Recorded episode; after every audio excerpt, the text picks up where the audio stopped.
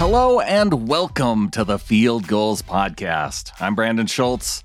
It is game day for the Seahawks, and they are going to be facing off against the Pittsburgh Steelers on Sunday Night Football. Going to be doing it without Russell Wilson, though, and so we won't get to hear from him in today's episode. But we heard from a lot of people around the Seahawks organization Thursday and Friday in advance of tonight's matchup against the Steelers.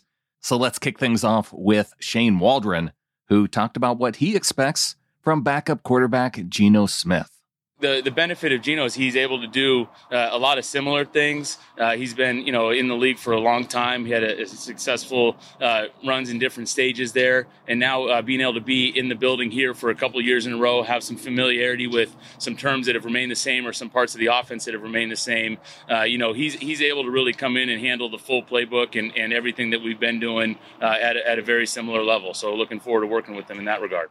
Shane the Main Brain also talked about what he has seen from Alex Collins in the back's two starts this year. And of course, we're talking about Alex Collins because Chris Carson went to injured reserve this week, and we'll hit on injuries a little bit later. But Alex Collins going to be the main back going into this game against Pittsburgh he's done a good job. I think, you know, there's times, like we said, where we can do a better job as far as, you know, getting him involved through the whole four quarters of, of the game.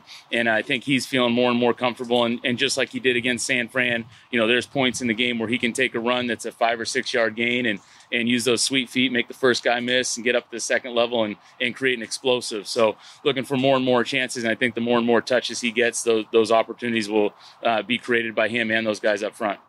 Wrapping up Waldron's comments, here's what he said about the importance of getting Gerald Everett back for the Seahawks offense. You know, it's great to be back for Gerald. You know, he comes back with uh, obviously uh, first and foremost glad that he's healthy coming off of COVID because I think sometimes we can start to take that for granted as, as we get further and further into this. So you know, it didn't it wasn't uh, something that affected him too too uh, poorly physically, so he's able to come back in here and and ready to roll. Uh, he's great. He's got his juice. He's got his legs back underneath them. He still looks fast and, and aggressively catching the ball. So looking to get him right back involved and, and getting him involved in the offense early. And speaking of tight end Gerald Everett, let's hear what he had to say about his COVID saga that kept him out multiple games. And really, hearing from Coach Carroll, it was a bit confusing exactly what happened. Yeah, I had a runny nose. I had a little cough. You know, it was nothing too crazy. You know, people. Some people say that they felt like they were borderline dying, but COVID, it was tough. I definitely felt some congestion in my chest and a little bit in my throat. But outside of a common cold and the symptoms that come with that, I really didn't see anything out of the ordinary. So it was really kind of surprising to me that I tested positive and it was kind of crazy actually because I tested, I had a false positive initially and then I ended up having to test again and then again the same day before they just you know, deactivated me. So it was really just one of those things where I was kind of stuck in limbo and just trying to understand how everything works with the protocol and when I can come around and when I can and if I'm gonna be cleared to play and, you know, just things of that nature. Everett says he was ready to play for that Thursday night game, but was blocked by NFL protocol. Well, I was actually ready to play. Um, you know, I was in tune with the game plan and, you know, the coaches did a great job of getting me back up to speed or keeping me up to speed. And, it just came down to if I was cleared or not. So, you know, being a new thing with, you know, the vaccine and the pandemic, obviously a lot of stuff that we were still figuring out ourselves. But um, I think they made a rule saying that players couldn't get cleared game day. And some guys are telling me that's because of me. But um, yeah, I was ready to roll. Wanted to definitely play the Rams, but definitely wanted to be out there with the guys for sure. And because of the circumstances, because of the fact that he is the first and only Seahawks player to test positive for COVID. Let's hear a little bit more about the testing situation from Gerald himself.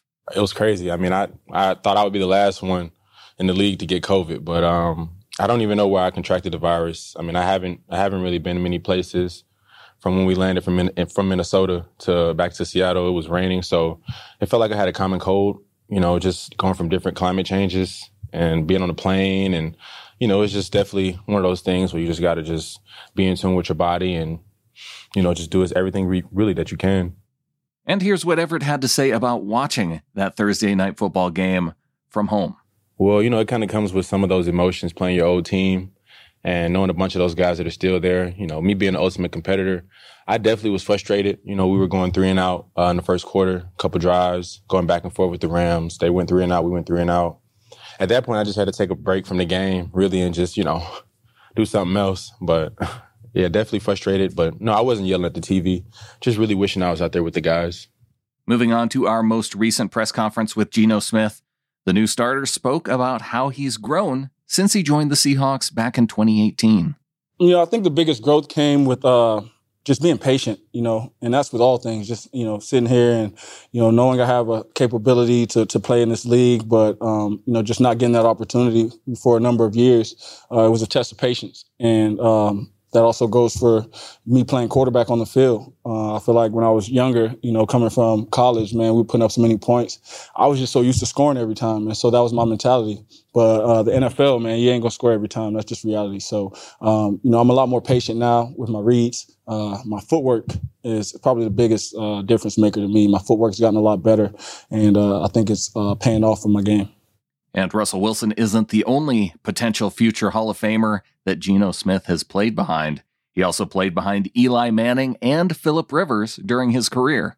I mean, I you know I don't want to give away all the tips, but I've definitely picked up a bunch of things from just being with Eli, being with Philip, and then being with Russell. Man, three Hall of Famers, three of the best to ever play the position, and uh, I mean, it's a lot you can learn from those guys. And lastly, from Geno, he talked about the challenge of going up against Steelers pass rusher T.J. Watt. TJ Watt's a great player, uh, phenomenal player. He, he's great at um, you know just forcing turnovers. Strong guy, very technically sound. Um, he's a smart player. They they have him all over the field, so he's a guy that we're definitely going to be paying attention to. Next up, we are going to wrap up the commentary from the players who spoke this week. We're going to hear from Tyler Lockett, and then we're going to move on to what head coach Pete Carroll had to say on Friday leading up to this game. That's coming up next.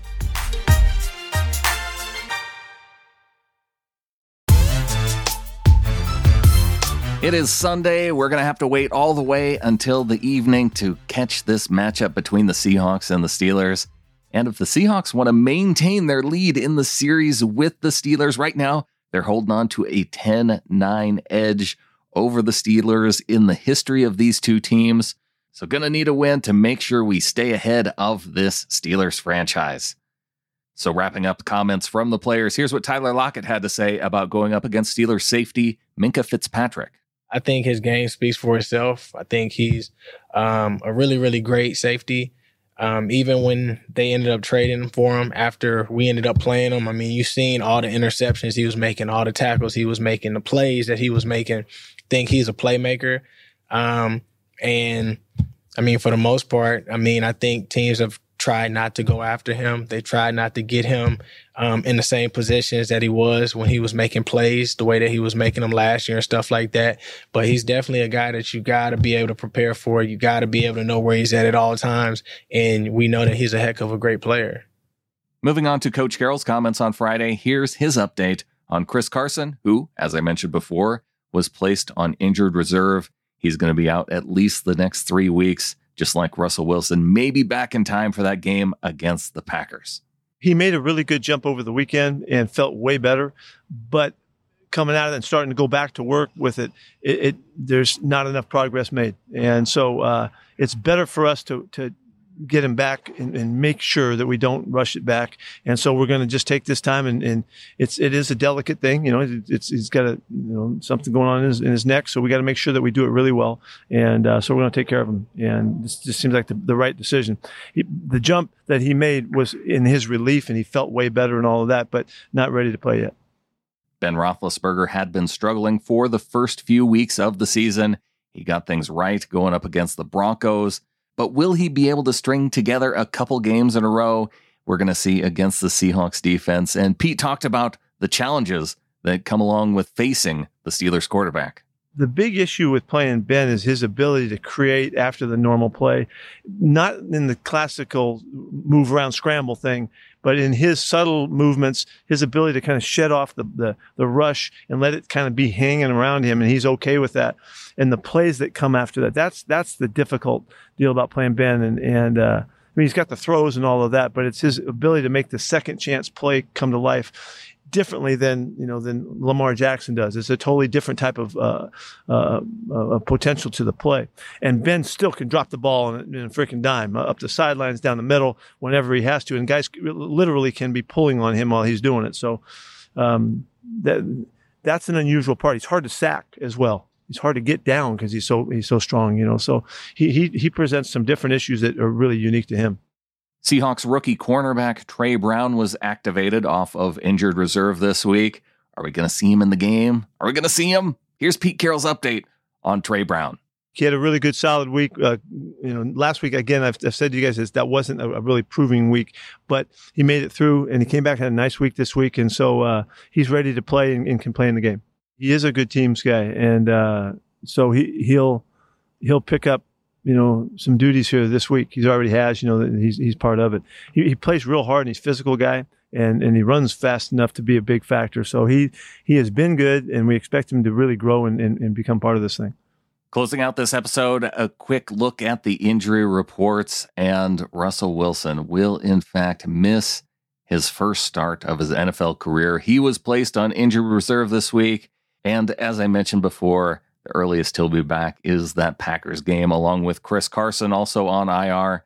Cedric Ogbuehi is listed as out for this game against the Steelers with a biceps slash chest injury. But that's it for the Seahawks injuries. Nobody else listed on the injury report, although DK Metcalf did sit out of practice on Thursday with a foot injury. Bobby Wagner limited on Thursday with a knee injury. Damien Lewis limited with an illness. And Darrell Taylor limited in practice on Thursday with an ankle injury. Looking over at the Steelers injury report, Juju Smith Schuster is out with a shoulder injury and he's going to have surgery, so he's going to be out for a while. Defensive tackle Carlos Davis is out with a knee injury. They had a few players limited in practice throughout the week.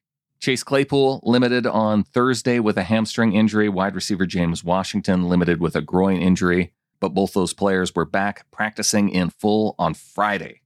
One interesting name here, Ahkello Witherspoon, playing for the Steelers now. He sat out practice on Thursday and was listed as a coach's decision, but he was back in practice on Friday. So we will see if Ahkello Witherspoon gets his Seahawks revenge game now after being released from the team earlier this year. That's going to do it for this show. A big thanks to Wilson Conn for helping to produce this episode. You can follow him on Twitter at Wilson underscore Conn, C O N N. If you haven't already checked it out, go back and listen to the What If preview episode. That's with Clinton Bonner, Phil Leidick, and I. And yeah, you got all kinds of time before the game starts this evening. So catch up on your podcast, help get you through the day. Also, check out fieldgulls.com and you can join there in the game day thread this evening as the game is happening. Also, take a look at Mookie Alexander. He's got the SB Nation Reacts numbers for this week. If you're wondering where the percentage of Seahawks fans are at in terms of their confidence for the team. Uh, maybe only go check that out if you're really curious, because as you might imagine, not not a whole lot of confidence right now. But Mookie's got that up at fieldgulls.com. We'll have lots more for you after this game against the Steelers. I'll be back here as well, recapping the game. And so until then, go Hawks.